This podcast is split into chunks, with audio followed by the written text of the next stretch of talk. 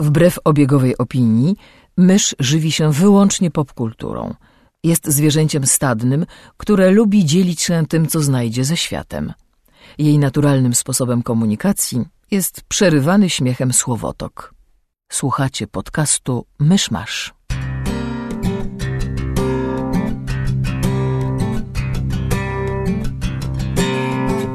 Gospodarzami podcastu Myszmasz są Krzysiek Ceran, redaktor portalu Avalon.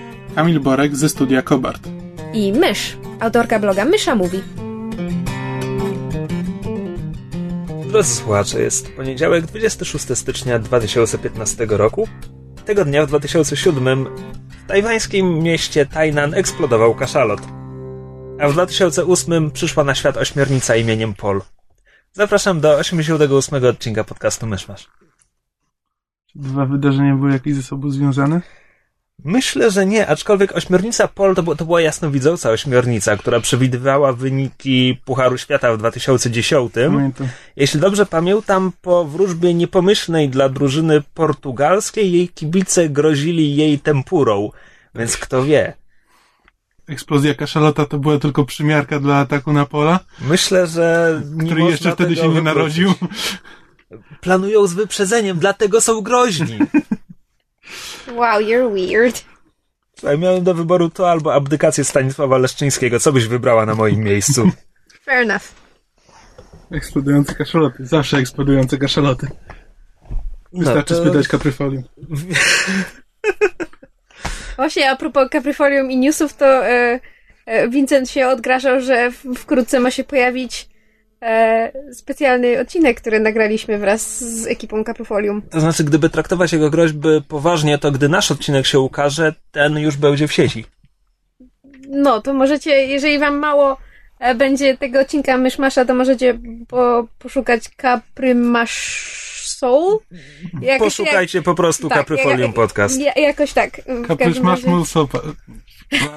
No, Powodzenia. E, My zawsze po, polecamy wam podcast Caprifolium, teraz polecamy wam bardziej, bo w nim wystąpiliśmy, więc tak jest. to tak jakby dwa myszmasze w jednym tygodniu. Więc kapryfolium zawsze się dobrze zapowiadało, ale teraz w końcu osiągnęło szczyt swoich możliwości, kiedy my przyjechaliśmy do Krakowa. No, to jeszcze z, z newsów takich to e, dla fanów Hannibala, jeżeli mamy wśród słuchaczy fanów Hannibala. Em, ostatnio e, wspominaliśmy, gruchnęła wieść, że e, Richard Armitage, czyli Torin, e, będzie grał Francisa Dolarhyda. A teraz z kolei dowiedzieliśmy się, że Rutina Wesley z True Blooda, czyli Tara, zagra postać e, Reby McLean, czyli jakby niewidomej kobiety, w której kocha się Francis Dolarhyde w książce Thomasa Harrisa, a z kolei żonę Willa Grahama, ponieważ spoiler, w książkach Will Graham w pewnym momencie ma żonę, e, zagra e, Nina Arianda, jeżeli dobrze pamiętam nazwisko. Nie pamiętam, czy ona grała w jakimś filmie, czy może być szerzej znana, ja natomiast ją kojarzę z e, e, występu scenicznego, ponieważ razem z Hugh Dancing, który się wciela w Willa Grahama, grali wspólnie w sztuce Wenus w futrze. I grali fenomenalnie. Ona zresztą chyba za tę rolę dostała e, nagrodę Tony. Więc bardzo, bardzo jestem ciekawa, jak wypadnie znowu ich, e, że tak powiem, wspólny, e, wspólny występ. O. Ciekawe, czy Tara będzie tak samo wkurzająca jak w Trubladzie. Tara była wkurzającą postacią. Aktorka jest, wiesz, szkoloną w Juilliardzie profesjonalistką. Zakładam, że będzie bardzo dobra. Żebyś jedynym fanem Tary na świecie. Nie, nie. Ostatnio, ostatnio ktoś u mnie na fanpage'u się odezwał, że jest wielkim fanem Tary. Ale za co? No była fajna, tylko beznadziejne wątki jej cały czas pisali scenarzyści. Nie. Kamil nie jest przekonany. Ale to my tak o wszystkich castingach będziemy rozmawiać, czy to tylko ty się dzielisz? Nie no, myślałam, że tak, nie wiedziałam, czy mamy jakieś inne newsy, więc pomyślałam, że się udzielę. Wiem, Aha. że i- jeżeli bywają fani Hannibala, to zazwyczaj są dość em, entuzjastyczną bandą. I Masz na myśli piszczołcą? Nie, entuzjastyczną. Zrozumiałem entuzjastyczną pandą. A ja teraz mi się Julian Moore przypomniała, ale do tego przejdziemy później. A zatem przechodzimy do odcinka właściwego, jeśli nie mamy już newsów. Eee, Wow, you guys suck. Ja mogę powiedzieć dosłownie trzy słowa o e, dwóch filmach. Wiesz, że są- będę ci liczył. Ja też. Co, Nie deklaruje Prze- się takich bez pokrycia, nie, nie kandydujesz w Dobra. wyborach. w przenośni trzy słowa mam do powiedzenia o dwóch filmach. Czyli po półtora na jeden. Chodzi o filmy Teenage Mutant Ninja Turtles i Transformers Age of Extinction. Why are you doing Czemu? this to us? Bo- Why? Bo. Why? Dobrze, No. chcecie trzy słowa? Głupie, bezsensowne, wymuszone. Okej? Mogę skończyć na tym. Koniec tematu, przechodzimy Nie, dalej. nie, nie, nie, bo ja jestem... Bo, Oj, bo to jest fascynujące. Nie. Czemu byś to sobie zro- robił? Bo to jest jeszcze, to, jest jeszcze przed, przed Sylwestrem, jak miałem dużo wolnego czasu i lubię żółwie ninja i chciałem zobaczyć, co się z nimi stało. E, I czy zwiastuny nie powiedziały ci wszystkiego? A Transformerów nie widziałem od e, z, mm, dwójki bodajże. E, Nie, okej, okay, czekaj, bo to brzmi jak żart, a to, to jest dla mnie poważne pytanie w tym momencie. Ja widziałem zwiastun Żółwi Ninja wyprodukowanych przez Michaela Beya i czy film, e, pełen film mówić coś o nich więcej niż zwiastun? znaczy film jest jeszcze głupszy. E, Okej. Żółwie ninja mordują w nim ludzi niewinnych. Serio? Jest Znaczy- scena, kiedy rzuca facetem w jadący pociąg metra. Przypadkowym facetem, po prostu. nie, nie przypadkowym. Y, Ninją z ten, z Foot Clanu. E, Przypadkowy facet. ale no, w każdym razie rzuca go, wiesz, y, na krakt chyba było o tym artykuł, czy coś takiego i mm, o tym po prostu jak CGI y, sprawia, że mm, zamienia ludzi w psychopatów, bo to jest po prostu, no to jest zwykła scena akcji. Ewidentnie nikt o tym nie myślał jako o morderstwie, po prostu w, rzuca nim w, przez okno jadącego pociągu. Przy czym wiesz, no, Bo nie widzimy, co się, nie widzimy, co się z nim dalej dzieje, ale w domyśle, no to co się może stać z takim człowiekiem? Nie no, no, w komiksach żółwie zabijały przeciwników, jeśli dobrze kojarzę, więc tylko kreskówki dla dzieci je tak, wiesz, potem upupiły. No, tak. E, no, ale też jest różnica między zabijaniem ludzi, a rzucaniem przez okno jadącego metra. Ale no, jakby mniejsza to, to jest jakby po prostu głupia scena e, na film. Znaczy, najgorsze, co mam do zarzucenia na filmowi, to jest to, że zniszczył żółwie, znaczy kompletnie ich charaktery. E, zniszczył, po- podczas gdy jakby one są, mają, można je sprowadzić do jakby jednej cechy i są trochę no, kreskówkowe, e, to tutaj już są kompletnie pozbawione jakiejkolwiek osobowości, a w dodatku Donatello jest e, nawet nie jest bohaterem. No, z Donatella Michael Bay, znaczy no nie Michael Bay, bo on to tylko A właśnie, produkował, jaki, jaki ale artysta to wyreżyserował? raczej wiedzieć. E, Jakiś ty wulgarny, kochanie. Nie, nie, nie, nawet nie chcę, nawet nie chcę tego sprawdzać. Znaczy, z, to jest po prostu epopeja wymuszonych żartów i bezsensownej akcji. I ja takie rzeczy oglądam dla przestrogi po to, żeby, no to naprawdę, jeszcze o ile Transformers e, Age of Extinction można obejrzeć, jak ktoś bardzo lubi t- Transformery, jak ktoś, komuś się podobały To są najnowsze, tak? Czwarte? tak, tak. Jak komuś się podobały, to jest bezsensowny film, nic tam się nie składa. y, W dodatku, no i jest tylko fajny, kiedy na ekranie nie ma ludzi, ale można obejrzeć na zasadzie, nie wiem, z, z, ze znajomymi, albo tak po prostu, żeby leciało w tle, jak się robi coś innego. Natomiast y, Żółwi Ninja nie należy w ogóle oglądać. No. To jest ta różnica, że to nie jest nawet głupi film, który można sobie tak do kotleta e, obejrzeć, jeśli nie ma nic innego, po prostu trzeba go omijać na, jak najszerszym łukiem. I dlatego tylko chciałem o tym powiedzieć, bo nienawidzę tego filmu e, całym sobą. Dobrze spełzone półtorej godziny. Mhm. To a propos rzeczy, których nienawidzimy całym sobą. A i zdecydowanie, a zdecydowanie lepiej po, zawsze, zawsze polecam, jak tylko mogę, kreskówkę, e, czy film pełnometrażowy, e, animację trójwymiarową. E, E, Te, ten o tym rewelacyjnym tytule TMNT. dokładnie, tak. Nie, Tak. tylko, nie tylko dlatego, że go tłumaczyłeś. Nie tylko dlatego. Bardzo go, bardzo go lubiłem jeszcze zanim, zanim go tłumaczyłem. To a propos rzeczy, których nienawidzimy całą sobą. Znaczy, dramatyzuję, ale chciałam w dwóch słowach powiedzieć o Kaslu, który wrócił po przerwie. Nie widziałem jeszcze ani odcinka. Spoilować ci? Tak. Um, no bo zawieszony status y, quo, który mieliśmy przed y, przerwą, to było to, że y, Castle zrobił bubu i został jakby wyrzucony z, z policji, nie, ma zabronione pomaganie im i branie jakikolwiek udział w śledztwach. No i twórcy zrobili coś, znaczy troszeczkę się w moich oczach odkupili, dlatego że e, Castle jest teraz, zrobił licencję prywatnego detektywa. I trochę się w moich oczach tym twórcy odkupili po tych wszystkich numerach i skakaniu przez rekina, o których już wielokrotnie w podcaście mówiliśmy. Dlatego, że wracają tym samym pod, pod pewnymi względami do tego, co było właśnie najfajniejsze, czyli takiego ni to pastiszu, ni to ukłonu w stronę, nie wiem, Chandlera i, prawda, powieści detektywistycznych. I teraz rzeczywiście... Czekaj, jak, jak to wracają? Kiedy oni coś takiego, poza jakimiś pojedynczymi odcinkami nie, ale bardziej mi chodzi o taki klimat, no bo mam wrażenie, że, że od pewnego czasu, no to był, wiesz, chodziło o te wielkie wątki pod tytułem spisek na temat śmierci matki Kate i spisek na temat, o mój Boże, co się działo z Castlem no, i zawsze... Will They, Won't They. No, ale to zawsze były jeden, dwa odcinki na sezon, może poza Will They, Won't Them, bo Wondem, nieważne, e, bo to było, bo to był jakby oś no, serialu. Nie no, wątek matki Kate trwał plus minus, nie wiem, cztery sezony? No tak, ale to były zawsze jeden, dwa odcinki na sezon, nie więcej. Tak, ale to było jakoś wisiało nad tymi bohaterami i... Znaczy inaczej, Okej, okay, ja, ja, się tylko zapytałem, bo rzuciłaś hasło ukłon znaczy, dla Chandlera czy coś to jest, to jest takie moje skojarzenie, To mi się zupełnie miałam. nie kojarzyło z Kaslem dotąd w żaden sposób. No, no poza pojedynczymi... sezony?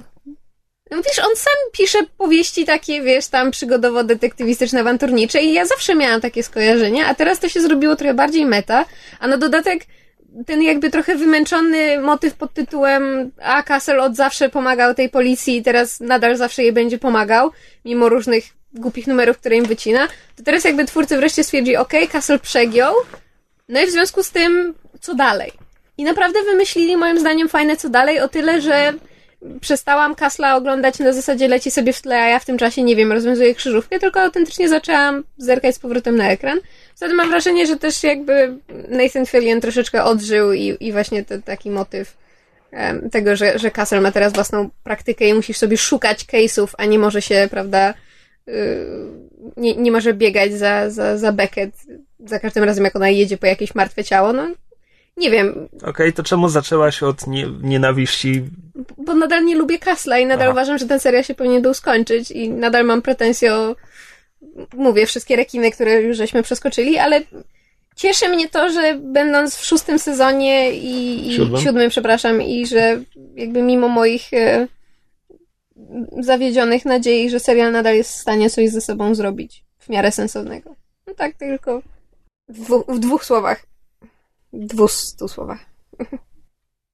Ja mam dwie rzeczy. Lepszą i słabszą. Od której zacząć? Słabszej. Słabsza, dobra.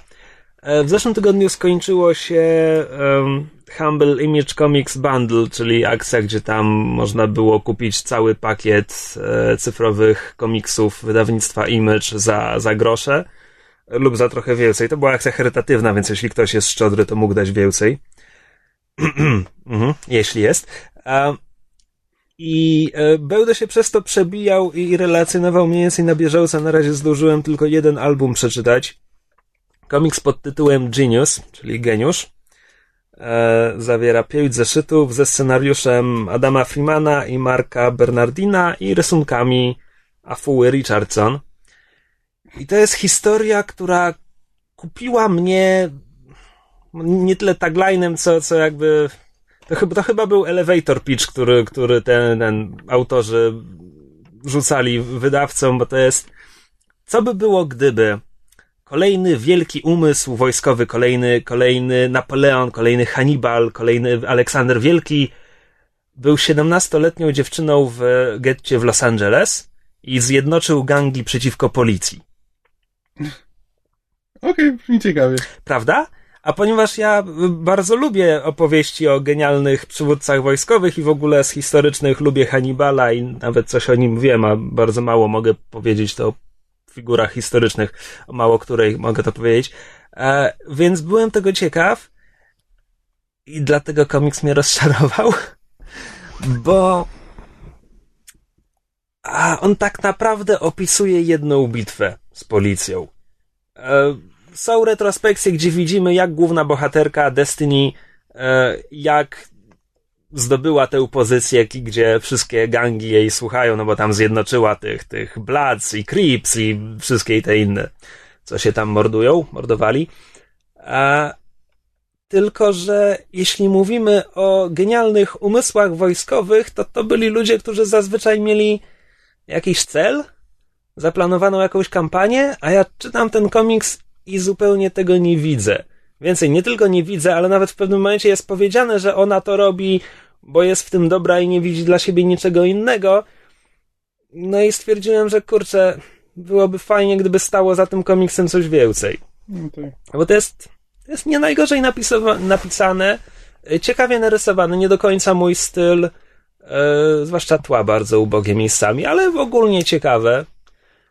Um, no i tak bardzo liczyłem, żeby było w tym coś więcej, a całą sytuację pogarsza trochę fakt, że ten komiks chyba zaczął się ukazywać akurat kiedy w Ferguson były zamieszki, przez co on zyskał trochę taką famę, czy, czy, czy był niesławny, a tak naprawdę nie ma w nim treści, która, która by to uzasadniała. E, więc jakby, no są oczywiście głosy, że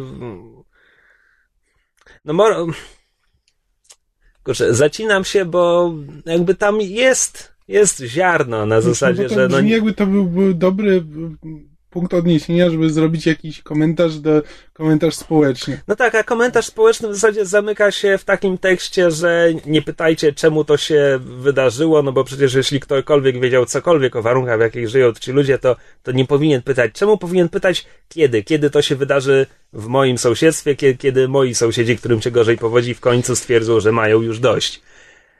No i okej, to jest dobra wiadomość, nie mam nic przeciwko niej, tylko że to jest za mało i nie czuć tego w całym komiksie. Mhm. A w ogóle kończy się, ma otwarte zakończenie, które już zupełnie ucieka w fikcję i, i to mam na myśli taką rozrywkową fikcję, a nie... Myślisz, że to jest zamknięta historia już? E, jestem prawie pewien, że tak. Mhm. E, żeby było ciekawiej, to nie jest pierwsze podejście twórców do tematu, bo parę lat temu jakby wydali tę samą historię tylko w jednym zeszycie. A teraz jakby jeszcze raz wzięli to na, na tapetę. No nie czytałem tamtego pierwszego, zresztą więc nie wiem, może on był bardziej, bardziej retrospekcją czy czymś tam. Nie wiem jak to wyglądało. A w każdym razie coś w tym jest. Ogólnie można po to sięgnąć, no żeby się przekonać, może ktoś inny znajdzie tam to coś, czego, czego mi tam zabrakło. Dobrze, to ja ponieważ zacząłem od bardzo złych filmów, to spróbuję się zrehabilitować polecając naprawdę dobry. E, I jest to film e, o angielskim tytule The One I Love. Nie wiem, czy on e, był, ukazał się w Polsce w jakimkolwiek Tak, wydaniu. Jego... coś... Nie, nie małżeństwo idealne. Ale tak, jest Mm. polski tytuł. Okej, Nie przyszło mi do głowy go sprawdzić. I był reklamowany jako nowy Woody Allen, czy coś takiego. Była afera Wow. z plakatami. Czy tam Co za bzdura. od, E. wiesz, tam z firmy producenckiej Woody'ego Allena, czy coś takiego. Strasznie jechali tym, wiesz, Mhm. nawiązaniami. E, Film jest, e, film opowiada o parze, znaczy o małżeństwie, które e, przechodzi jakby trudny okres i ma, ma swoje kłopoty, więc, Przepraszam bardzo, polski tytuł Czworo do pary. A tak. aha, no tak. W każdym razie, ponieważ mają, mają pewne trudności w małżeństwie, to idą na terapię dla par. E, I tam e, ich terapeuta wysyła ich na pobyt w małym domku gdzieś za miastem i mówi, że wielu, wielu jego pacjentom to bardzo pomogło. I jak trafiają, trafiają do tego domku, to w którymś momencie e, idąc, są, znaczy są dwa budynki. Za każdym razem, kiedy wchodzi, e, kiedy jedno z nich wchodzi do, e, do tego domku, to spotyka, że kiedy mężczyzna wchodzi do domku, spotyka e, swoją żonę, tylko jest, jest to dokładnie, dokładnie jego żona, która pamięta wszystko to, co jego żona, ale jest jest inna, jest fajniejsza, jest bardziej artystyczna. Z kolei, kiedy ona wchodzi do domku, to spotyka, spotyka jakby kopię swojego męża, który też jest, e, Bardziej. jest jakby tak, wyidealizowaną wersją e, tego, co, e, tego, co ona w nim widziała, kiedy się po raz pierwszy spotykali. I to jest naprawdę bardzo fajny patent, który, e, który jest wykorzystany jakby w pełni. E, To nie jest tylko to, że ktoś miał jakiś e, interesujący pomysł, ale nie wiedział, co nim zrobić. Naprawdę jest to wykorzystane, wykorzystane do, w pełnym zakresie.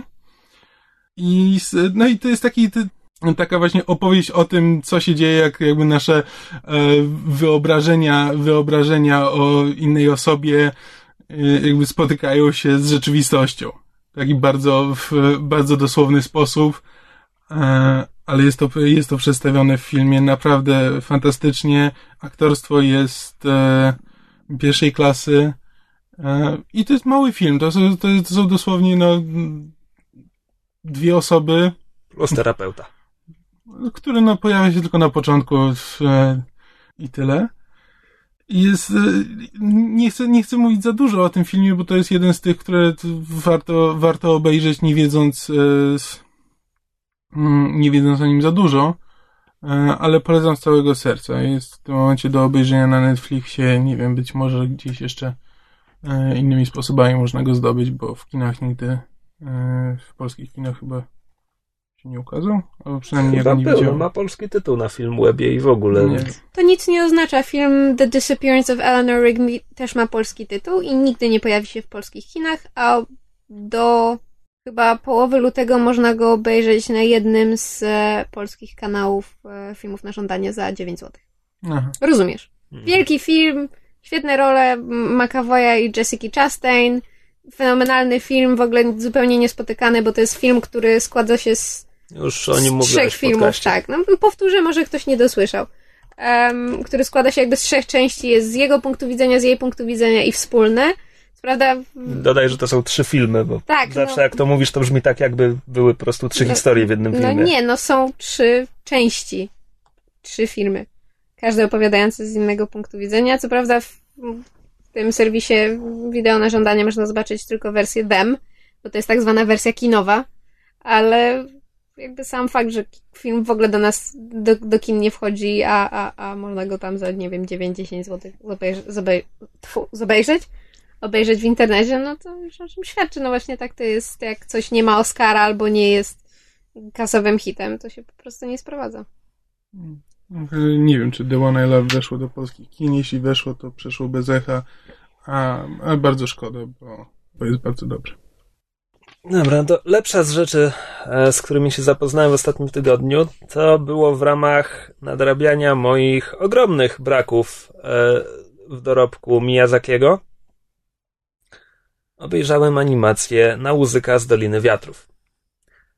A, która jest filmem science fiction z lat 80., 84 dokładnie, e, ze śmieszną historią, bo w tamtych czasach, powtarzam teraz rzeczy, które usłyszałem w innym podcaście, więc jeśli są tu błędy merytoryczne, to nie do mnie.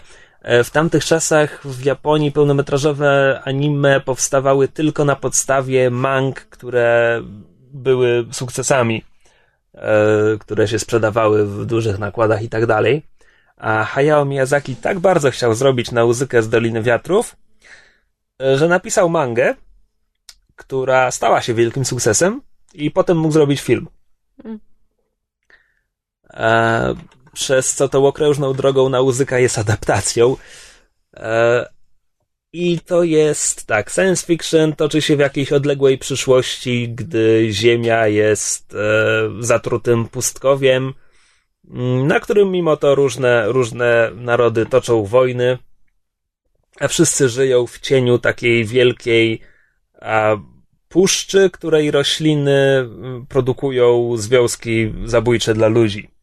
Więc to jest, to jest puszcza, która co jakiś czas zarasta kolejne terytoria, wypiera ludzi e, i zamieszkują ją gigantyczne owady.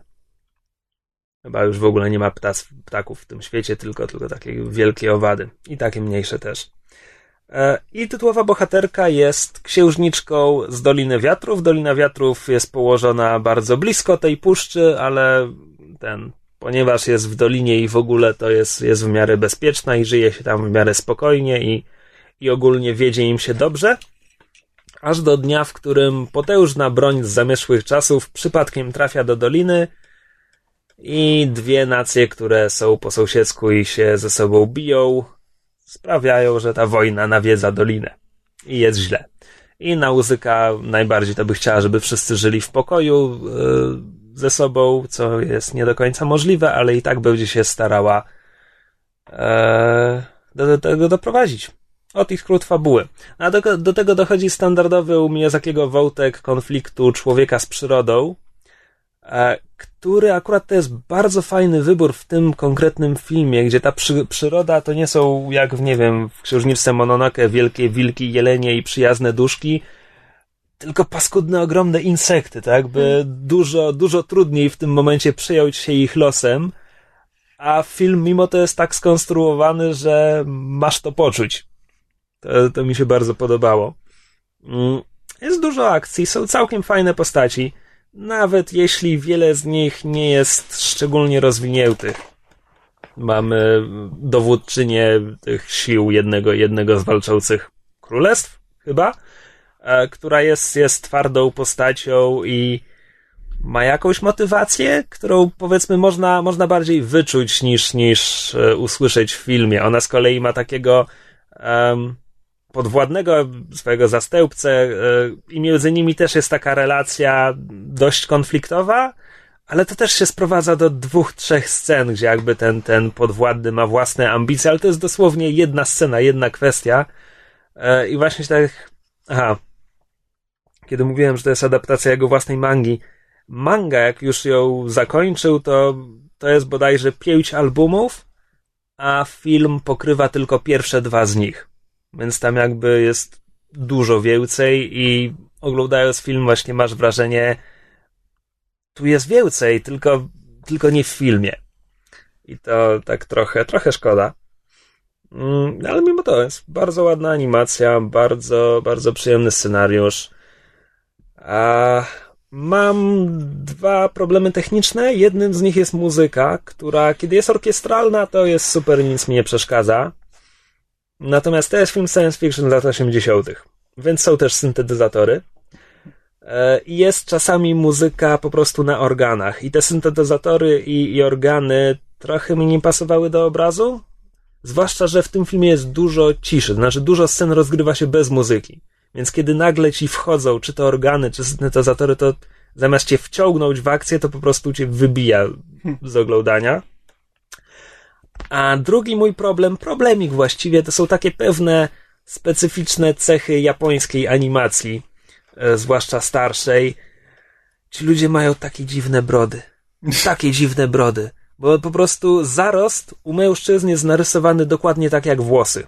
Przez co wyglądają wszyscy tak, jakby mieli peruki na podbródkach. E, I jeszcze, a ponieważ to są bujne, krzaczaste wąsiska i brody, więc nie widać ich ust. No więc jak zaznaczyć, że mówią? No więc trzęsą tymi brodami. E, I kiedy tylko zwróciłem na to uwagę, a nie da się nie zwrócić na to uwagi, to po prostu już nie mogłem przestać tego widzieć. Jest też, jest też tam postać takiego wełdrownego chyba arystokraty, zwracają się do niego per lord, więc hmm, który, to też jest taki kolejny wątek, który jest bardzo słabo, bo mamy powiedziane, że on wiecznie czegoś szuka, nigdy nie osiada w jednym miejscu i jakaś staruszka mówi, że on szuka tej starej przepowiedni, na co on odpowiada, że nie, ta przepowiednia to tylko bajka i że jego interesuje rozwiązanie problemu tej puszczy, czy zrozumienie, na czym to polega. E, bo faktycznie tam jest jakaś stara legenda. Diabli wiedzą skąd, w ogóle nie ma o tym mowy w filmie, po prostu jest legenda E, więc to wygląda tak, jakby ten, ten wełdrowiec nie wierzył w nią, tylko szukał naukowego rozwiązania, albo rozumiał tę legendę jako właśnie metaforę tego ewentualnego naukowego rozwiązania, tylko to jest wszystko dosłownie z dwóch kwestii, musisz się domyślać, o co tak naprawdę chodzi. E, poza tym ten wełdrowiec wygląda jak 40-letni włóczykli z muminków. Jakby ktoś był ciekawy. A... No ale ogólnie bardzo się cieszę, że obejrzałem ten film. E, jest fajny. Polecam go wszystkim. E, zresztą, no, trochę mi głupio, jak przychodzę 30 lat po imprezie i mówię, hej, słuchajcie, ten Miyazaki to on całkiem fajne filmy kręci, wiecie? Może byście się zainteresowali. No. E, no, więc mam w planach nadrabiać kolejne, kolejne, a braków mam strasznie wiele w Miyazaki, więc dużo do nadrabiania. To jeszcze chciałbym chwilę na temat gry, bo wielokrotnie wspominaliśmy w podcaście, że z Krzyśkiem obaj jesteśmy wielkimi fanami e, Deus Exa i to zarówno tego oryginalnego, jak i Human Revolution. To jest bardzo fajnym przeniesieniem i serii w, w nową erę. Natomiast ja nigdy, nigdy wcześniej nie skończyłem sequela oryginalnego Deus Exa, czyli Deus Ex Invisible War. Ponieważ zawsze mnie jakoś odrzucało, bo na tyle zmienili mechanikę, że jakoś nie czułem, że to jest ten Deus Ex, którego ja pokochałem. E, jeszcze jak byłem mały. I tak parokrotnie do niego robiłem podejścia, ale nigdy nie udało, nie udawało mi się go skończyć. Przepraszam, jeśli mogę zapytać, czy Warren Spector pracował przy Invisible War, czy, czy już nie? Wydaje mi się, że tak. Z jakiegoś powodu wydawało mi się, że nie. No ale to. Mm, nie wiem, musiałbym sprawdzić, ja nie mam. Mogę sprawdzić, mów dalej. I to, co mnie odrzucało, to jest to, że właśnie kompletnie zmieniła się mechanika. E, no i to już nie było takie. Jakby oryginalny Deus Ex był połączeniem strzelaniny FPS z, mm, z RPG. To jakby zarówno tam kwestii podejmowania pewnych wyborów, jak i mechaniki, czyli rozwijania e, umiejętności e, i zdobywania nowego sprzętu. Natomiast e, w The Invisible War jakby cała mechanika ograniczyła się tylko do zdobywania nowego sprzętu. Znaczy nie ma już żadnych umiejętności. Wszystko, wszystko co można tam zrobić, to tylko za pomocą, znaczy można zdobywać szczepy, które trzeba znaleźć i można i można zdobywać ekwipunek. I to wszystko. Grając, grając to się zorientowałem, że to tak naprawdę trochę wygląda jak przymiarka do Thiefa trójki. E, ponieważ właśnie z, e, Thief był zawsze taką grą, gdzie e, trzeba było e, rozwijało się tylko i wyłącznie tam zdobywając, zdobywając kolejne sprzęty dla, e, dla złodzieja i, te, i tak samo to wygląda w tym nowym Deus Exie. Ale też e, ale ma to swoje zalety. Jednak po, po spędzeniu z tą grą w tych kilkunastu godzin ma się, że te rozwiązania mają swoje zalety. E, przy czym to wciąż nie jest gra, do której ja mam zamiar wrócić. Jest bardzo, jest w porządku, żeby się z nią zapoznać, jeśli ktoś lubił właśnie oryginalnego Deus Exa i zobaczyć, co się, e, co się dalej stało, bo jakby gra tutaj zakłada, e, znaczy, ponieważ w pierwszym Deus Exie można było zakończyć grę na cztery różne sposoby, jakby w sequelu zdecydowano, że jeden z tych sposobów jest kanoniczny, e, i świat jest, y, świat jest po, po, wielki, po wielkim kryzysie, po zapaści, y, w której jakby cała, cała ekonomia się y, zapadła i ludzkość próbuje się od nowa odbudować społeczeństwo. Czekaj, to było... Zawsze czytałem, że Invisible War tak jakby wziął mieszankę kilku zakończeń oryginału, a nie jedno konkretne tak bo jakby biorąc pod uwagę, co ci jakby obiecywało przy wyborze, przy wyborze tego zakończenia, które według Invisible War'a jest kanoniczne, to rzeczywiście są pewne elementy z tych pozostałych zakończeń. Okej, okay. to skoro już nie przerwałem, to pójdę za ciosem i dodam, że Warren Spector, czyli główny designer pierwszego Deus Exa, pracował przy Invisible Warze. Mm i trafiłem właśnie na cytat z jakiejś jego wypowiedzi, w której mówi, że żałuje, że posłuchał grup fokusowych e, pracując nad mm. Invisible War. Tak. E, znaczy, jedno co mi się podoba, e, jest taka drobna rzecz, ale o, o której jakby RPG rzadko kiedy pamiętają, czy zwracają na to uwagę. E, to znaczy, niektóre questy poboczne w tym, e, w Invisible War są odzwierciedleniem pewnych wątków z głównego, e, z, z głównej fabuły. Jest tak strukturalnie, jakby szkielet historii jest bardzo podobny do tego, co się dzieje w, w głównym wątku fabuły. Jest to bardzo, bardzo fajny, bardzo miły, bardzo miły zabieg, e, który naprawdę mógłby być wykorzystywany częściej w, w RPGach. No ja zawsze słyszałem o Invisible War, że to jest gra, która miała pecha być sequelem Deus Ex. Że gdyby, gdyby oceniać ją kompletnie w oderwaniu, że to jest bardzo dobra gra na swoje czasy, tylko jako sequel Deus Exa zawodziła. Znaczy, tak, jakby to, co ja mam przy wszystkim wciąż ale to mi się tylko nie podoba. Znaczy, ja nie lubię gier, które każą mi zarządzać e, zasobami. Znaczy, w, kiedy muszę przez, jakby przez całą grę, jakby tutaj to polega w ten e, polega na tym, że no zdobywasz, zdobywasz na przykład amunicję. I nie masz amunicji dla poszczególnych broni, tylko masz wspólny, tak jak w Mass Effectie, powiedzmy, e, pierwszym bodajże gdzie masz po prostu wspólny magazynek dla wszystkich broni, tylko niektóre broni zużywają więcej e, amunicji na strzał, a inne mniej. Tudzież no, z, tak, zdobywasz, zdobywasz apteczki, których też możesz mieć tylko ograniczoną ilość i dla mnie to się zawsze kończy w, tej, w tego typu grach tym, że ja potem kończę grę z 20 apteczkami, 15 granatami, bo zawsze się boję ich wykorzystać, bo może się przydadzą później bardziej niż teraz. No ale to, to co to za problem? no to, że jakby nie wykorzystuję pełnego potencjału gry. Znaczy, y, skorzystam tylko i wyłącznie z pewnego wycinka możliwości, czyli na przykład tylko ze skradania się e, i ogłuszania, e, ogłuszania ludzi metodami, które nie potrzebują e, zużywania surowców i no i fajnie, że mam całą masę, całą masę różnych, różnych broni, całą masę różnych możliwości. Dobra, okay. Skoro nie, nie bardzo nie bardzo czuję się, nie chcę z nich skorzystać, bo cały czas mam wrażenie, że okej, okay, by za chwilę może się zrobić trudniej, albo może być jakiś fragment, z którym będę miał kłopoty. Okej, okay, ale w takim wypadku nie rozumiem, czym, czym pierwszy Deus Ex i Human Revolution się różnią. Przecież tam też masz ograniczoną amunicję w Human Revolution na przykład, nie wiem, no musisz oszczędzać batoniki, które ci odnawiają energię, którą wykorzystujesz do korzystania ze wszczepów. Ja, ja tego nienawidzę w, w Human Revolution, to jest, Aha, najgorszy, okay. to jest najgorszy element tej gry, e, bo też e, kończyłem tę grę z 30 e, batonikami, bo za, całą grę praktycznie e, przegrałem na tym jednym e, punkcie energii, który się odnawia, e, a cała reszta po prostu, z całej reszty nie korzystałem.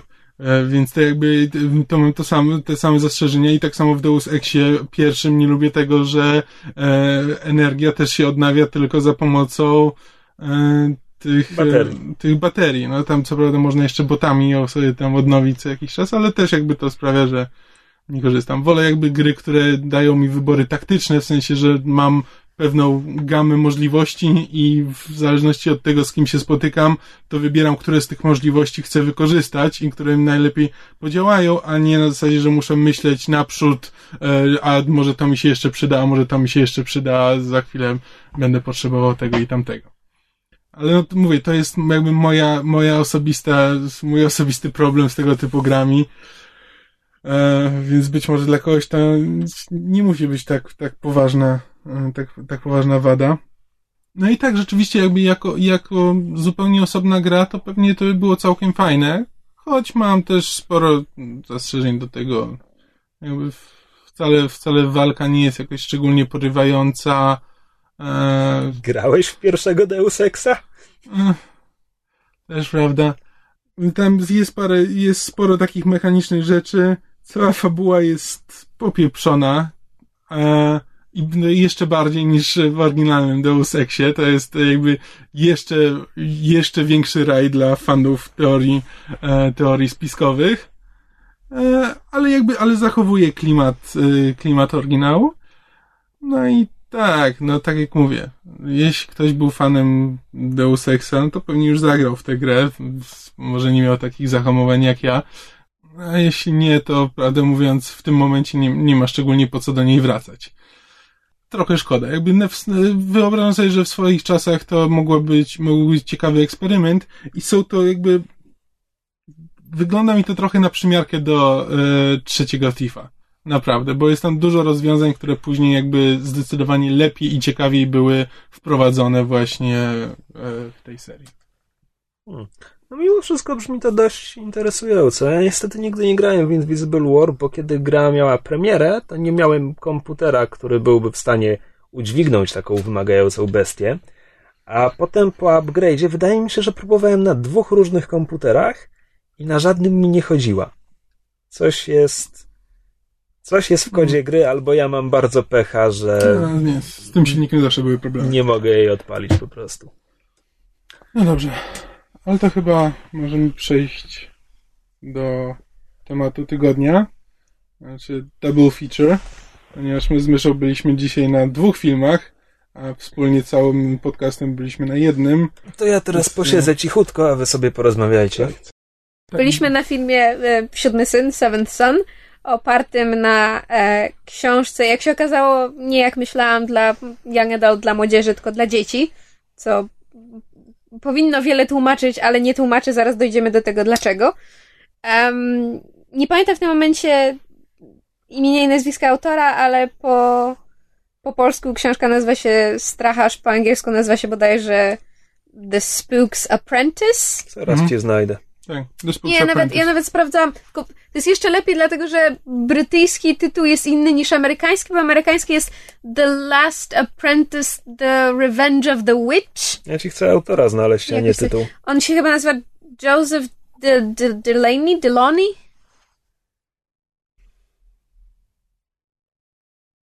Nie przeszkadzaj sobie, no Aha, to trochę rozumiem. potrwa. I opowiada o em, siódmym synu siódmego syna, który według, prawda, przeznaczenia ma em, umiejętność widzenia i pokonywania różnych mrocznych sił. Tam duchów, upiorów, wiedźm i tak dalej.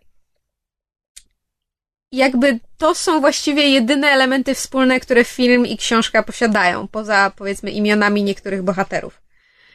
Em, bo książka, z tego co przeczytaliśmy na, na skrót fabuły na Wikipedii, ponieważ nigdy mi nie wpadła w ręce mimo moich y, takich młodzieżowych y, i, nie tylko zainteresowań.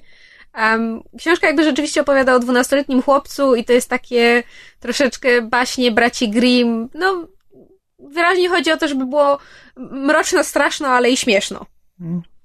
Początek mi strasznie trącił Wiedźminem, bo Tak. zaczynamy, zaczynamy od tego, że poznajemy, poznajemy stracharza, który zajmuje się zawodowo zabijaniem potworów i przybywa, przybywa do miasteczka, gdzie, Wypędza demona z małej dziewczynki. tak, Um, stracharza gra Jeff Bridges, to warto powiedzieć. Nie, znaczy nie wiem, czy warto, ale trzeba powiedzieć. Um, Jeff Bridges, który jak to zwykle w tego typu filmach gra starego kowboja. Tak. Jeszcze na dodatek z jakimś przedziwnym akcentem. E, no i fabuła filmu opiera się na tym, że, że jest sobie zła wiedźma, mateczka Malkin, e, która chce zapanować nad światem i w ogóle jest zła i fatalna. No i stracharz e, chce ją pokonać, ale sam sobie nie poradzi. Jest ostatnim przy życiu pozostałym stracharzem z, z wielkiego zakonu, który się kiedyś zajmował walką ze złem. No i musi sobie znaleźć tam czeladnika, czyli właśnie tego siódmego syna, siódmego syna. Em, znajduje chłopca e, Tomasa, którego gra Ben Barnes, czyli książę Caspian z e, Kronik Narni. No i basically ma tydzień, żeby go e, wyszkolić w całej, że tak powiem, wiedzy i we wszystkich umiejętnościach stracharzy, na co wcześniej, prawda, Szło 10 lat. Tak, znaczy jego poprzedni czeladnik przetrwał 10 lat, a Tom pojawił się dlatego, że ten poprzedni był szczezł. Grał go, żeby było śmieszniej Kit Harrington, to jakby świadczy o poziomie tego filmu pod wieloma względami. To znaczy fakt, że Kit Harrington dość szybko przepada, e, sporo mu daje, znaczy mm, jakby film troszeczkę się wznosi. Em, natomiast ma, ma tydzień, żeby, żeby tego naszego bohatera nauczyć, co będzie w stanie, bo prawda, the clock is ticking i wiedźma zaraz tam magiczne mocy, fiu bździu i, zaraz świat się skończy. No i tam są jeszcze różne, znaczy są, próbują być różne twisty fabularne i kwestia przeznaczenia i em, magicznych mocy i miłości i odnajdywania e, jakiejś tak. wewnętrznej swojej tak Cała masa mambo jumbo. A, Oj. znaczy, i, i, Autor oryginału nazywa się Joseph Delany, Patrz, jaka pamięć. ale pisał również pod pseudonimem J.K. Haderach i pisał książki, które słodząc po tytułach były bardzo nie dla dzieci. Mysterious Erotic Tales, Mercer's Horror. Każdy jakoś zaczynał. no tak. Też dobrze. Że ja przez cały, że jak mi mysz powiedziała, że to jest e, na koniec już po filmie, że to jest oparte o książkę dla dzieci, to ja stwierdziłem, że o to ma sens, bo ten film ma strasznie taką strukturę epizodyczną. Znaczy, poznajemy stracharza, i on wygania potwora, po czym tak znajduje sobie czeladnika, idą gdzieś, spotykają kolej, tak, spotykają kolejnego potwora, potem idą w jakiś inny las, gdzie, z, gdzie on mu tłumaczy, czym są, czym się różni duch od upiora e, i spotykają duchy i upiory, po czym idą dalej walczą z jakimś innym potworem i to wszystko nie, nie wynika jakby jedno z drugiego. To jest po prostu seria wydarzeń, które nic tak naprawdę nie wnoszą i znikąd się nie biorą. Znaczy jakby nasza ulubiona, znaczy to, to jakby świadczy o tym, jak bardzo ten film nie ma ciągłości. Em, mianowicie nasi bohaterowie w wyniku właśnie tam ataków różnych potworów i różnych przeciwności losu e, parokrotnie w trakcie filmu się, się rozdzielają, prawda? Nie wiem, jeden gdzieś tam spada w jakąś przepaść, coś, gubią się w lesie, nieistotne, tylko że potem oni się magicznie znajdują. I to nie jest tak, że, że cudem na siebie trafili, jest takie, och, dobrze, że cię znalazłem. Nie, oni idą w konkretnym kierunku i prędzej czy później zawsze z powrotem na siebie trafiają. Gdyby w tym filmie było jedno zdanie pod tytułem, że a, bo słuchaj, gdybyśmy się rozdzielili, zobaczymy się tu i tu. Albo jakikolwiek tekst pod tytułem, że nie wiem, stracharze, nawet jakieś magiczne mambo jumbo pod tytułem stracharze zawsze się nawzajem odnajdują, czy coś takiego. Cokolwiek, jedno słowo wyjaśnienia. Ale nie, bo właśnie ma taką bardzo pociętą epizodyczną strukturę i po prostu chodzi o to, żeby skakać od momentu do momentu, aż dojdziemy do finału. Tak, główna, główna czarownica ma chyba dziewięciu oficerów pod sobą. Grają Julianne Moore. Tak, jakby to główną czarownicę gra Julian Moore. Ma jakieś dziewięciu oficerów, który każdy ma jakieś inne moce. I też jakby e, myślał kto, że może na przykład będzie właśnie, że skoro jest epizodyczna struktura, no to po kolei będą szli i walczyli po kolei z No jak, każdym jak, z nich. jak z bossami, nie? Tak, ale nie. Oni dopiero w finale, wszyscy, jest wielka walka w finale, w którym wszyscy na siebie walczą i nie wiadomo, kto, kto jest z kim i kto z kim walczy i dlaczego w tym momencie, a podczas filmu walczy, walczą przy, z przypadkowymi potworami. Tak. E, Nie wiesz, film przełamuje konwencję i zaskakuje. tak, więc, e, tak, nie wiadomo właściwie, co ktoś sobie myślał, pisząc ten scenariusz. Znaczy, co właściwie chciał opowiedzieć i po co i dlaczego. Tym No bardziej, dobra, ale tym jeśli bardziej, że książki są dla dzieci, to czy film też jest dla dzieci? No. Znaczy powiem ci tak, przed filmem leciał trailer do 50 e, twarzy Greya, więc nope. E, Ale nie no, były chyba dzieci na sali. Nie. Nie, nie było. nie. E, Znaczy, teore- teoretycznie mogłyby to obejrzeć. Nie ma tam krwi, nie ma tam nagości, nie to ma... taka mniej mumia, albo mniej Nie Van ma Helsing. przekleństw. Tak, no. Nie ma żadnych przeciwwskazań, żeby to dzieci miały oglądać, ale po co dziecku... Znaczy powiedzmy... Po co dziecku mieszać w głowie tak tępym 13 filmem? 13 wzwyż. Jak, jak mówimy dzieci, to zaznaczmy, no nie dziewięciolatki. Em, Jaka konserwatywna. no po prostu. Mam wrażenie, że młodsze dzieciaki niewiele by z tego filmu wyniosły, bo to jakby nie Starsze pod, też nie, bo pod nie ma jest... co z niego wynieść. Nie, ale w sensie, że młodsze by nie wyniosły, bo nie jest pod nie zrobione. Starsze to mogą chociaż popatrzeć, jak nie wiem, właśnie wiesz, efekty specjalne ubiją się, jest fajnie. A młodsze, no jednak filmy dla dzieci muszą mieć. Filmy dla dzieci są skonstruowane tak, żeby jednak jakoś te dzieciaki angażować. Ten film nie angażuje nawet dorosłych widzów, a co dopiero dzieci, które jest angażować trudniej. Em, Znaczy, jedyne co właśnie pozytywnego można powiedzieć o tym filmie, to że efekty tak, specjalne właśnie do są... tego dążyłam. e, Zaskakująco dobre. tak, znaczy nie, nie biją po twarzy sztucznością. Mhm. Jakby rzeczywiście można uwierzyć, że to, co się dzieje na ekranie, to jest, to jest jakiś tam świat. I poza tym jakby też koncepcyjnie i pod względem designu jest fajny, tylko też taki epizodyczny, zupełnie niespójny. Na przykład, wiesz, jeden z tych e, tam poruczników tej złej wiedźmy to jest um, wieloręki hinduski bóg, autentycznie, wiesz, pomalowany na niebiesko, Tak, władca jakiś- mieczy. Jakiś mongolski wojownik, e, afrykańska też, e, afrykańska wojowniczka. Wie, czarownica, która się zamienia w lamparta. Ten mongolski wojownik zamienia się w niedźwiedzia. Jest Digimon Honsu jako władca armii asasynów. Przeceniasz mnie, to mi nic nie mówi. No, Jimon Hansu, ten z... czarnoskóry aktor, który gra Okej, we wszystkim. Jimon Honsu mi... Powiedziałeś Jimon Honsu? Z Jimon Honsu. To Bo ja tak- usłyszałem Digimon Honsu i... Znaczy, wiesz co, ja oglądałam Digimony, ale nie było tam takiego, który się nazywał Honsu. Digimon, Digimorfuje w Honsu. Ojej. No to żeśmy się dogadali. E, w każdym razie i jakby też e, te miasta, które tam są pokazane są jakimś takim zupełnie przypadkowym zlepkiem, to fajnie wygląda taki, wiesz, Fantasyland, ale w tym nie ma żadnego sensu. Ładnie to wygląda. E, natomiast tak, rzeczywiście efekty są fajne i to jest o tyle ciekawe, że efekty robiła firma Rhythm and Hughes, czyli firma, która wygrała Oscara za efekty specjalne do Life of Pi, po czym zbankrutowała, bo prawda, zrobienie, zrobienie efektów do, do Life of Pi pochłonęło e, tyle pieniędzy. Więc zakładam, że, że przy tym filmie musieli być mocno zdesperowani, e, żeby się wyrobić. A mimo to, no tak jak mówimy, efekty są właściwie najmocniejszą rzeczą tego filmu. No Jeff Bridges gra The Dude, tylko inaczej. Ben Barnes jest uroczym Benem Barnesem, ale no nie bardzo mógł się w tym filmie czymkolwiek wykazać. Oprócz tego, że mówił z dziwnym amerykańskim akcentem, ale coś, coś mi bardzo nie grało. Przez cały film, za każdym razem jak otwiera usta, to miałam wrażenie, że mówi ktoś inny. E, Julian Moore ewidentnie no, Julian miała Moore- po prostu kontrakt do wykonania i Nie, bo ja podejrzewam, że ona po prostu stwierdziła, że chce nakręcić film, który jej dzieci będą mogły obejrzeć, a potem się zorientowała po, po fakcie, że gra postać negatywną i że film jest trochę, że tak powiem, dla trochę, trochę może starszych widzów, bo ja mam wrażenie, że oglądałam z nią wywiad, że ona właśnie stwierdziła, że, że nie ma właściwie swojej karierze żadnego filmu, który mogłaby ze spokojem ducha i sumienia pokazać swoim dzieciom i stwierdziła, o, to tutaj jest taka ekranizacja książki dla dzieci, to zagram, a po fakcie się zorientowała, że mm, ups. no tak. No. A może to była Nicole Kidman? I chodziło o Paddingtona? Już nie pamiętam. Wow. No.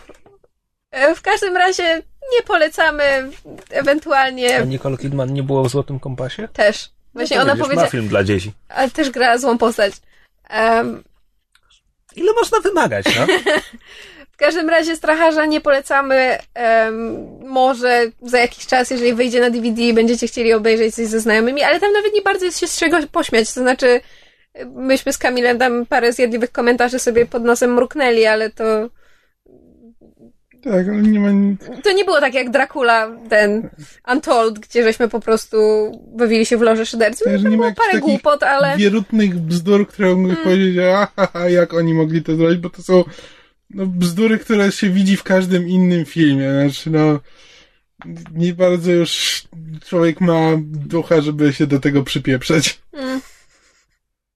No. A z kolei drugi film, na którym byliśmy, to Birdman, którego, którego spod- podtytułu nie pamiętam.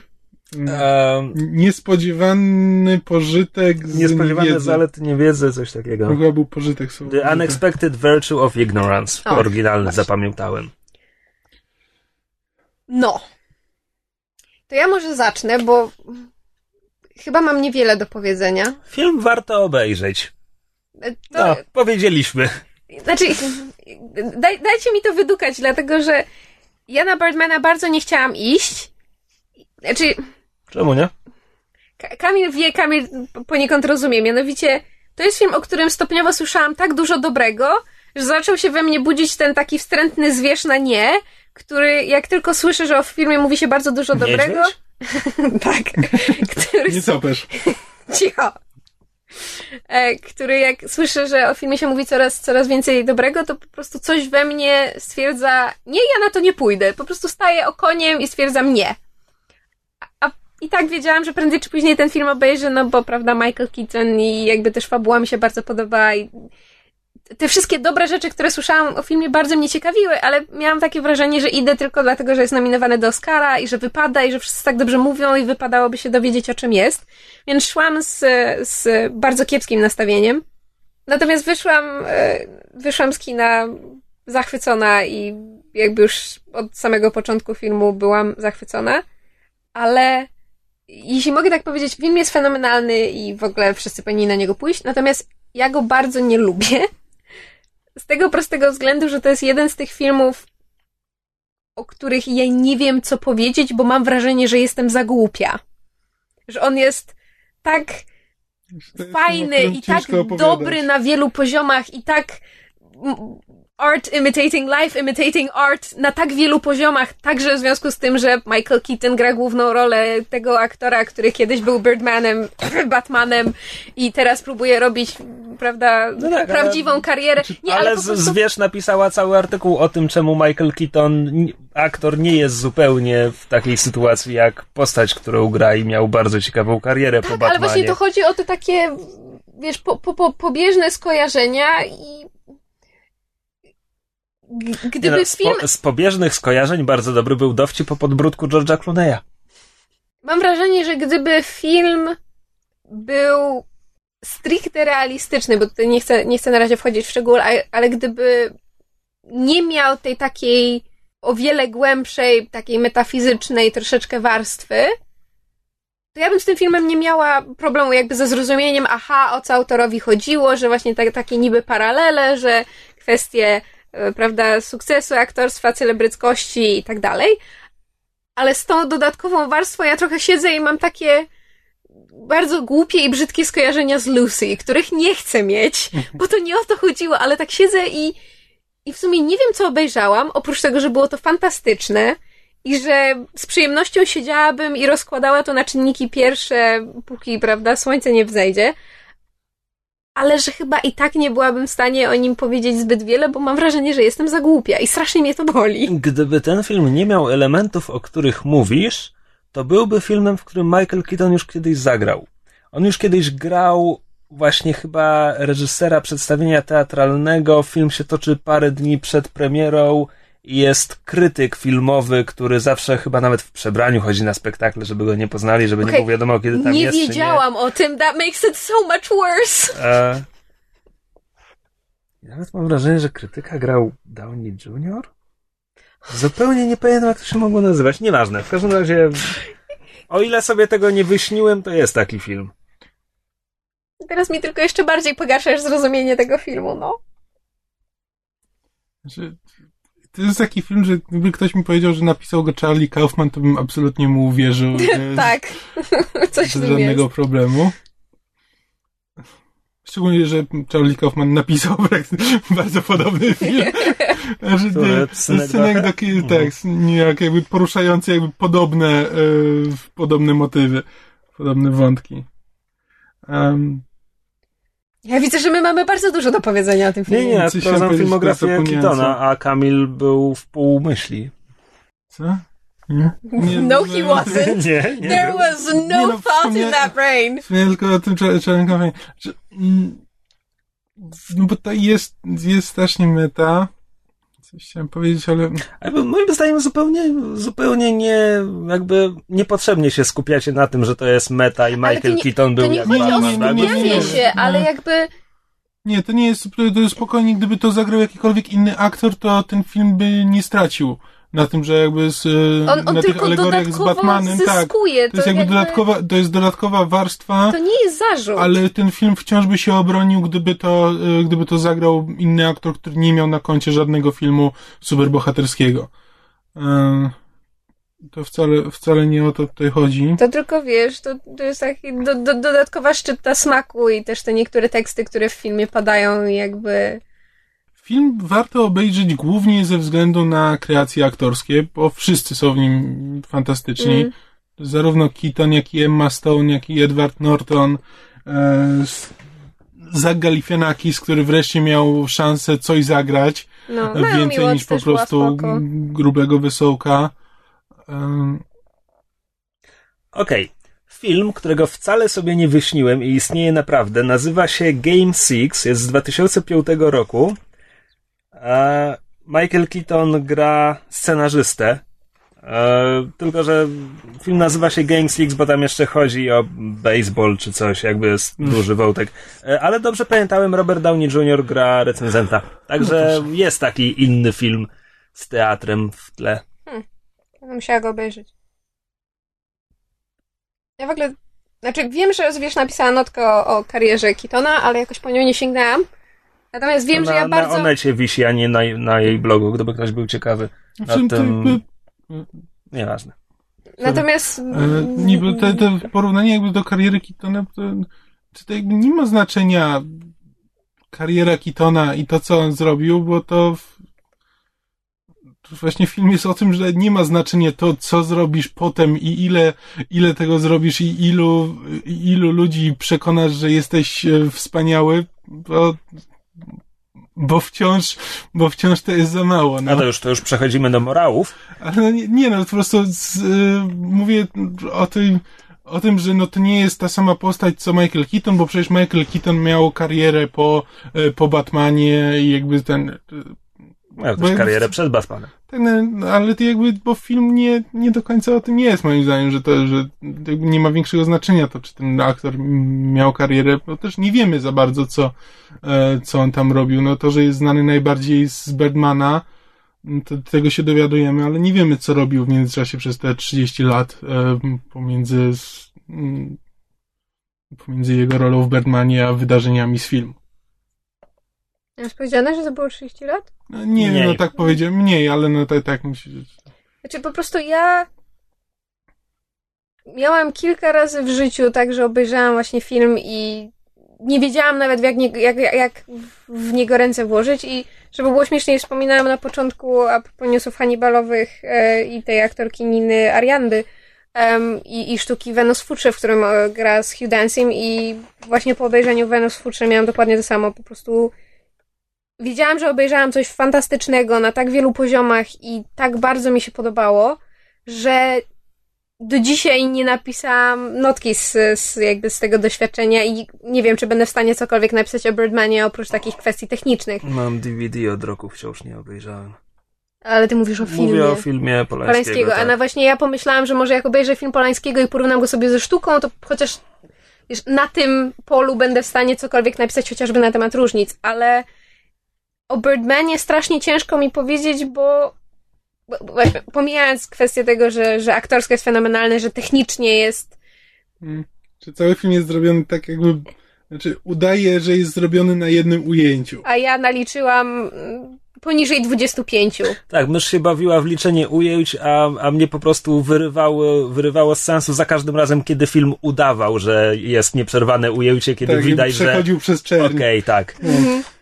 E, Ale znaczy mnie to, mnie to imponuje, bo jak, jak się zastanowię, ile niektóre, znaczy, bo niektóre z tych 20 tam powiedzmy 25 ujęć to były stosunkowo krótkie, ale chyba tam, nie wiem, pierwsze ujęcie, czy, czy pierwsze parę ujęć, to są naprawdę, to, to jest 10, 15, 20 minut i jak sobie pomyślę, ile razy ktoś się walnął na planie i musieli całość powtarzać, to no, no jestem pod dużym wrażeniem, Mm. jestem. I aktorstwa, i zaangażowania, i tego, że wszyscy aktorzy zaangażowani w ten film mówią o nim w samych superlatywach, ale też jakby odnośnie doświadczenia gry na planie, tego, że owszem, było to trudne, ale jakie to było super, jak się wreszcie udawało i jaki jest fantastyczny efekt. I, i Naritu, jak, jak, jak fajnie to wszystko połączył i że miał świetną kontrolę nad, nad całym tym em, procesem i, i, i całą produkcją, bo warto wspomnieć, że właśnie robił to ten em, twórca i i scenarzysta i reżyser em, Babel i co myśmy tam mówili? 27 gramów, i Amores Perros. I Tak. coś jeszcze. Em, ja jakby wstyd się przyznać, żadnego z tych filmów nie widziałam, ale zamierzam je teraz nadrobić, zainspirowawszy się em, jakby pozytywnymi doświadczeniami z Birdmana. No i Praca kamery, trudno mi mówić, no trudno mi mówić, strasznie mi się podobało, ale zabrakło I, I don't have the words. praca kamery jest bardzo ciekawa, ale są tam pewne zabiegi, których nie rozumiałem. Bo tam jest wiele, nie wiem czy cały film, ale na pewno dużo filmu jest nakręcone rybim okiem. Taką, tu, Mhm. tym, tym obiektywem, który rozciąga boki, żeby ci przybliżyć ten centrum. A, I bardzo często kamera jest bardzo blisko aktorów, bardzo blisko ich twarzy, ale nie zawsze. Czasami nie. I nie do końca widziałem, czemu, czemu czasami jest, a czasami nie ma. Na przykład sceny między Emma Stone i Edwardem Nortonem na, na dachu. Tam jest taki moment, kiedy kamera jest tuż za uchem Nortona. i, i jest skierowana na, na Stone. Było parę takich scen, gdzie ja miałem wrażenie, że to jest po to głównie zrobione, żeby tam w międzyczasie za, kam za kamerą się przygotować do dalszej części ujęcia. Może. E, E, skoro jesteśmy przy dziwnych rzeczach, dźwięk był dziwny. Tak, Tam dlatego że Część dźwięk kwestii była jakby dźwięk- dogrywana. To jest tak jakby, nie, to jest Nie. tak jakby dźwięk był nagrywany z kamery. Z Jakby przodu. Był mikrofon z przodu kamery i słychać tylko to, co jest przed kamerą, a to, co jest z boku dobiega właśnie... tak e, jakby było z I boku. było, I było podkręcane potem w postprodukcji, no bo tam jest takie dziwne, dziwne brzmienie, Ja jak, jakby z znaczy- głośnika dobiegało. No tak, bo to jest właśnie, to jest efekt, który się dzieje, jeśli nie nie mówisz mieli- prosto do, do mikrofonu. Ponieważ był taki system kręcenia i ponieważ to było w takich długich ujęciach, był prawdopodobnie kamerzysta z, z kamerą na ramieniu i nie było boom mic'ów, co oznacza, że dźwięk był zbierany tylko z przodu z kamery. W związku z tym wszystkie dźwięki, które były z boku i z tyłu, Widzisz, ale ja muszę, muszę się w tym doszukiwać wyboru artystycznego, bo to nie jest tak, że tego nie da się rozwiązać technicznie. No przecież ukrywano mikrofony w bukietach z kwiatami. Długa tradycja. Jak ktoś chce, to można. no teraz mówię deszczową piosenkę. Yes, yes, yes. No, no, no. Ludzie, którzy nie mają w głowie deszczowej piosenki, nie mają pojęcia, o czym mówisz.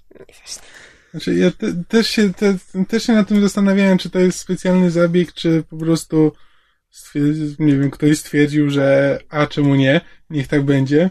Znaczy, nie wiem, zastanawiałem się długo nad tym, czy to jest ma być tak, że mamy się tylko skupić na tym, co widzimy, a cała reszta jest, nie wiem, Znaczy, no bo w ogóle to jest, to jest film, który on jest subiektywny przez prawie cały Znaczy- czas, że on jest z punktu widzenia głównego bohatera, granego Znaczy, przez Michaela Kwestia Keatona. techniczna może być po prostu taka, że oni po prostu zbierali z planu, że to jest dźwięk, tak zwana setka. To jest setka z planu, czyli 100% dźwięku z planu, nic nie jest dogrywane w postprodukcji i tak dalej.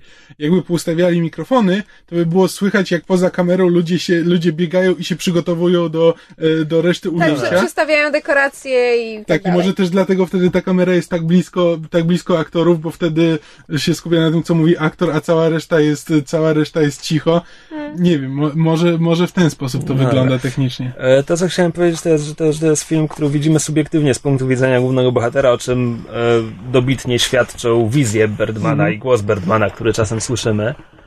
E, więc zacząłem się zastanawiać, czy może praca kamery ma nam nie, nie sugerować, które ujęcia są właśnie z tej perspektywy, a które nie są, no bo są też sceny, gdzie go nie ma i on nie wie, że to się dzieje, więc te powinny być obiektywne. Z drugiej strony, na przykład, właśnie po scenie, po scenie na dachu, jak postać Emmy Stone schodzi po schodach, no to teraz kamera jest ewidentnie punktem widzenia postaci Edwarda Nortona. E, I też nie wiem, czy to był jedyny taki przypadek w filmie. Chyba jeszcze jedno takie ujęcie było. Więc tak jakby dużo się rzeczy miesza. To jest film, który trzeba obejrzeć.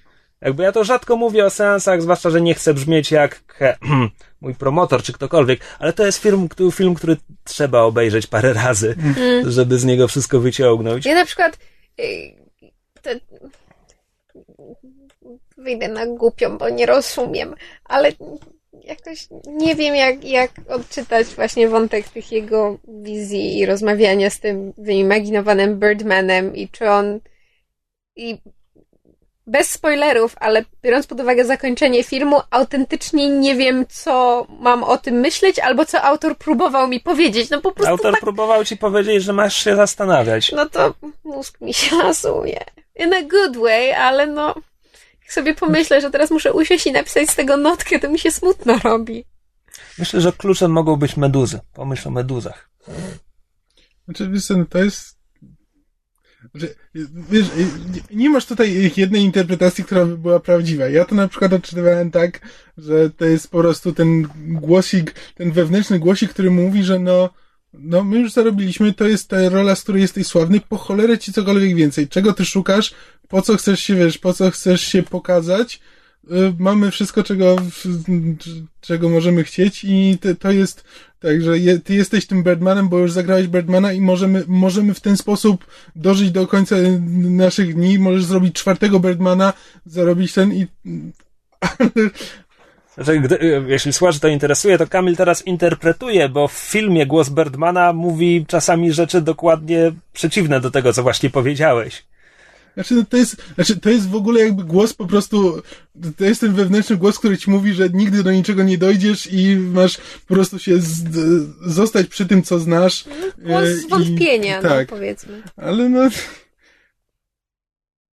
ale też to jest ten głos, który drugiej strony momentami jakby motywuje do czegoś więcej, no. Znaczy, jeżeli mogę coś powiedzieć, e, troszkę zbaczając z tematu, to to, co mi się bardzo podobało, e, to jest jakby sam aspekt filmu o kręceniu sztuki, o aktorach i jakby fakt, że mieliśmy e, ten um, ujęcia, długie ujęcia, ten Talking and Walking i że jedna z aktorek grała w Studio 60. Miałam straszne skojarzenia z e, Aaronem Sorkinem in a good way i jakoś... Która aktorka gra w Studio 60? E, tak, um, Stagehand. Ta, która z, um, on, ona, ona w Studio 60 grała zresztą strasznie podobną postać i przez to miałam takie e, mocne skojarzenie, jakby też um, design, to znaczy scenografię i prawda, to jak ten teatr jest skonstruowany, te takie długie korytarze, to mi strasznie przypominało um, Studio 60. I, i, I może też dlatego film mi się tak spodobał. Właśnie lubię o, o, o jakby o zapleczu teatralnym, o tym jak się kręci, hmm. inaczej reżyseruje sztuki i, i, i jak się zachowują aktorzy też poza sceną. Ale to jest taki film, który nawet jeśli się nic z niego nie zrozumie, to i tak można się na nim dobrze bawić, hmm. moim zdaniem, bo jestem po prostu, się, to się przyjemnie ogląda. Tak, że jest bardzo zabawny. Tak. Jest Przygnębiający, ale bardzo zabawny. Są fantastyczne dialogi, są fajne sceny, są interesujące sytuacje. Doda dodajmy, że dobrze przetłumaczone dialogi. Tak. Tłumaczenie tak. było porządne. Sprawdziliśmy, nawet poczekaliśmy do końca napisu, żeby sprawdzić, kto przetłumaczył i... Yy, Gałązka Salamon. Gałązka Salamon, tylko nie, nie pamiętam imienia. Ela albo Ewa? Albo... Ewa, chyba. Ewa? Albo i nie. Elżbieta Gałązka Elżbie, Salamon. Elżbieta brzmi, Gałązka, brzmi tak. dobrze. Sounds about right. E, I muzyka jest fajna, ale skojarzenia z Whiplashem miałam mocne, ale to no, ale perkusja. Perkusja, to, to, tak. jakby to element wspólny perkusja. No ale bardzo dużo tej perkusji znaczy, było. Co by to jakby właśnie E, Mówię, ja, Pod... ja, tak niewiele o tym filmie jestem w stanie powiedzieć, że muszę operować drogą skojarzeń. Znaczy, fakt, że całe, cała ścieżka dźwiękowa to była tylko i wyłącznie perkusja. Nie cała. No nie, bo są jeszcze elementy muzyki klasycznej. Są. Ale, te, te, ale to już są. E, ale element, ale muzyka klasyczna się pojawiała chyba tylko. W momentach, e... kiedy oni są na scenie, czyli w sztuce. W, nie, w sztuce w filmie, nie, nie, nie. również się... przy Birdmanie. Nie, właśnie w scenach właśnie, kiedy, które nie są, e, nie są prawdziwe. E, Być może, to jedna interpretacja. nie, bo jakby, jakby perkusja jest, doskonale się do tego nadaje, bo właśnie niezależnie od tego, gdzie masz mikrofon, to mikrofon perkusję wyłapie. Dobra, nie, nie bardzo wiem, co chciałem powiedzieć, więc powiem coś innego. Mm, bo tak jak mówimy o tym filmie, to można wynieść wrażenie, że jakby, że Michael Keaton jest super i dlatego film jest super, ale to jest jakby popisowo zagrany przez wszystkich. To tak. jakby, tak, ja jestem no, pod wielkim wrażeniem Nortona. Ed, Edward Zap Norton jest rewelacyjny. Ja zapomniałam, jakim on jest fenomenalnym aktorem. Ja go ostatnio widywałam w jakichś dziwnych rzeczach, nie wiem, robiłam powtórki z jakiejś, wiesz, włoskiej roboty z, z remake'u no tak. i to nie jest to, że on jest tam zły, no ale przeciętny film, gra przeciętną postać, a tu, jak ma co grać i ma naprzeciwko mm. kogo grać i jeszcze ma dobrego reżysera, no po prostu... Wracając, wow. wracając na moment do wątków wow. meta, to jest strasznie śmieszne, że trójka głównych aktorów wszyscy grali w filmach superbohaterskich. A, no więc to jest bardzo fajne. Scenariusz już mówiliśmy, że jest fajnie napisany, że jest zabawny i tak dalej. Natomiast są rzeczy, które mi nie do końca pasowały. E, takie drobne, jakby pojedyncze sceny w rodzaju tej, kiedy mm, Emma Stone krzyczy na Kitona i to jest taka bardzo długa scena i, i nie ma żadnej reakcji z jego, z jego strony, jakby tak bardzo nie ma reakcji, że to jest aż nienaturalne. Tylko, że znowu tutaj mamy, widzimy w kamerze mm. tylko Emma Stone, więc to jest jak jakby pokazany z perspektywy postaci. Nie, nie odniosłem takiego wrażenia. Mm. Absolutnie się z tobą nie zgadzam. Znaczy to moim zdaniem to właśnie była naturalna reakcja, gdzie on, znaczy nie wiem co byś... On po prostu jakby za, zamarł. Zamarł. Znaczy... Nie, nie, nie, nie bardzo wiem, co, co, co, czego byś się mam, spodziewał. Mam wrażenie, że kiedy... Okay, co, dobra, co tam było może, nienaturalne. To, jakby... to było teatralne. To było... No to postać krzyczy na drugą Akurat postać. W tym filmie to, no, No tak, tak, to w tym filmie jest adekwatne, wiem, wiem. E, Tam sporo dialogów jest cebule mają warstwy. E, no tak. Ale z drugiej strony ma też bardzo naturalistyczne sceny i może, może to zestawienie tych naturalistycznych z tymi teatralnymi sprawia, że coś mi tam nie pasuje. No, ale mówię, to jest, to jest detal, to jest, to jest wiesz, coś, coś, co mnie zdumiało i mówię, może jakbym obejrzał to drugi raz, to bym stwierdził, że jest w tym sens i tak dalej, bo powtórzę się, to jest film, który wypada sobie powtórzyć. Mm. Ja z kolei jakoś tak nie do końca byłam, znaczy może nie zachwycona, ale jakoś tak mniej mnie interesowały te sceny między postacią Birdmana, znaczy graną przez Michaela Keatona, a jego byłą żoną. Jakoś, znaczy wiem, że poznawaliśmy głębiej postać i, i relacje z, z bliskimi, ale jakoś tak no, bo to one jest... były tak trochę były o czymś będąc o niczym i to też wydawało mi się takie strasznie teatralne. Tak, ale zobacz, że to jest taki, to, jest film, który z jednej strony jest o takim mm, domu wariatów, bo to wcale nie jest tak, że tylko główny bohater ma Nope. problemy ze sobą, tylko wszystkie, wszystkie postaci. Aktorzy, co I to, robić? I to też jest takie jakby okno na ich życie, gdzie tam są wątki, które jakby na to spojrzeć, to może się wydawać, że prowadzą donikąd. No bo um- umówmy się, że scena między aktorkami nie prowadziła donikąd w filmie, ale jest, jest jakby pozwala wejrzeć w ich życie i to jest jakby ich jedyny sens. I tak są te sceny z żoną, byłą żoną, do tego samego były. Mm. Nie, jak po prostu najmniej mi się wpasowywały w... Poza tym, zobacz też, że była żona jest jedyną postacią, która jest naprawdę z zewnątrz w całym filmie. Mm. Też prawda. No, ale w studiu zapadła cisza, co chyba mówi, Tak. że teraz już naprawdę nie wiemy, co jeszcze można się, powiedzieć ja się o po prostu filmie. zastanawiałam, bo tam w pewnym momencie pada tekst pod tytułem, że kręcicie te swoje filmy tylko po to, żeby sobie nawzajem dziękować i wręczać statuetki. Jak sobie teraz pomyślę, że Birdman wygra ileś Oscarów, to mi się robi tak wesoło. No tak, no tam jest, tam jest dużo takich scena, Psztyczków. ten wywiad z trójką dziennikarzy jest bardzo złośliwy wobec dziennikarzy. E, Ja mi się Mówię, z kolei film bardzo jest podobało bardzo złośliwy wobec dziennikarzy. w- Wspominanie ten. To może e, znajdźcie mi tego Harrelsona. To może Michaela Fassbendera. To może Jeremy'ego Renera. No po prostu poezja. Bardzo, bardzo to ładnie Michael. Fassbender kręci prequel do prequela X-Men. No. Tak, w każdym razie stwierdziliśmy, że mamy, w samochodzie stwierdziliśmy w drodze do studia, że mamy e, duży problem, dlatego że w kategorii e, ten supporting actor nominowany jest zarówno J.K. Simmons za Whiplash, jak i Edward Norton za Birdmana i teraz żeśmy kompletnie zgupieli i nie wiemy komu kibicować. Ja chyba będę kibicował Nortonowi. No bo Simons w Whiplashu gra mniej więcej tę samą postać, co, co zazwyczaj. Ale grają tak dobrze od No tylu tak, lat. tak, gra, grają lepiej niż kiedykolwiek wcześniej, ale Norton robi coś, czego no, co kto lubi. Znaczy inaczej, ja, ja w tym występie Nortona widziałam jakby... Znaczy on był fantastyczny. Jego Bruce'a Bannera widziałeś. Nie, ale Nie, w... Widziałam go w tylu rolach do tej pory, że widziałam. Inaczej. Nie pokazał mi nic nowego, ale to, co pokazał, pokazał fenomenalnie. Ja po tej roli mam ochotę sobie przypomnieć 25 godzinę. Z tym Każdy pomyliłam powód jest 21 gramów. There it is. Widzisz. No. No. I to chyba tyle. E, jeszcze króciutkie ogłoszenia parafialne. Mm, a nie, już mówiliśmy o podcaście Caprifolium. Tak. Tak. Well To done. możemy przypomnieć tylko. To przypominamy o podcaście Caprifolium. A, jak ten odcinek się ukaże, to e, 50-50, że trzeci odcinek Super Szwalni będzie już na Avalonie.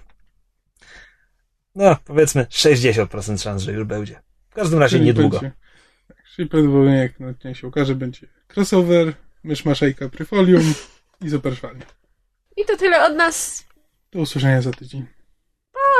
Na razie. Słuchaliście podcastu Myszmasz. Możecie nas znaleźć na myszmasz.pl lub polubić nasz fanpage na Facebooku. Możecie nam także wysłać maila na myszmaszpodcast.gmail.com Jeśli do nas napiszecie, będziemy szczęśliwi jak wybuchający kaszalot.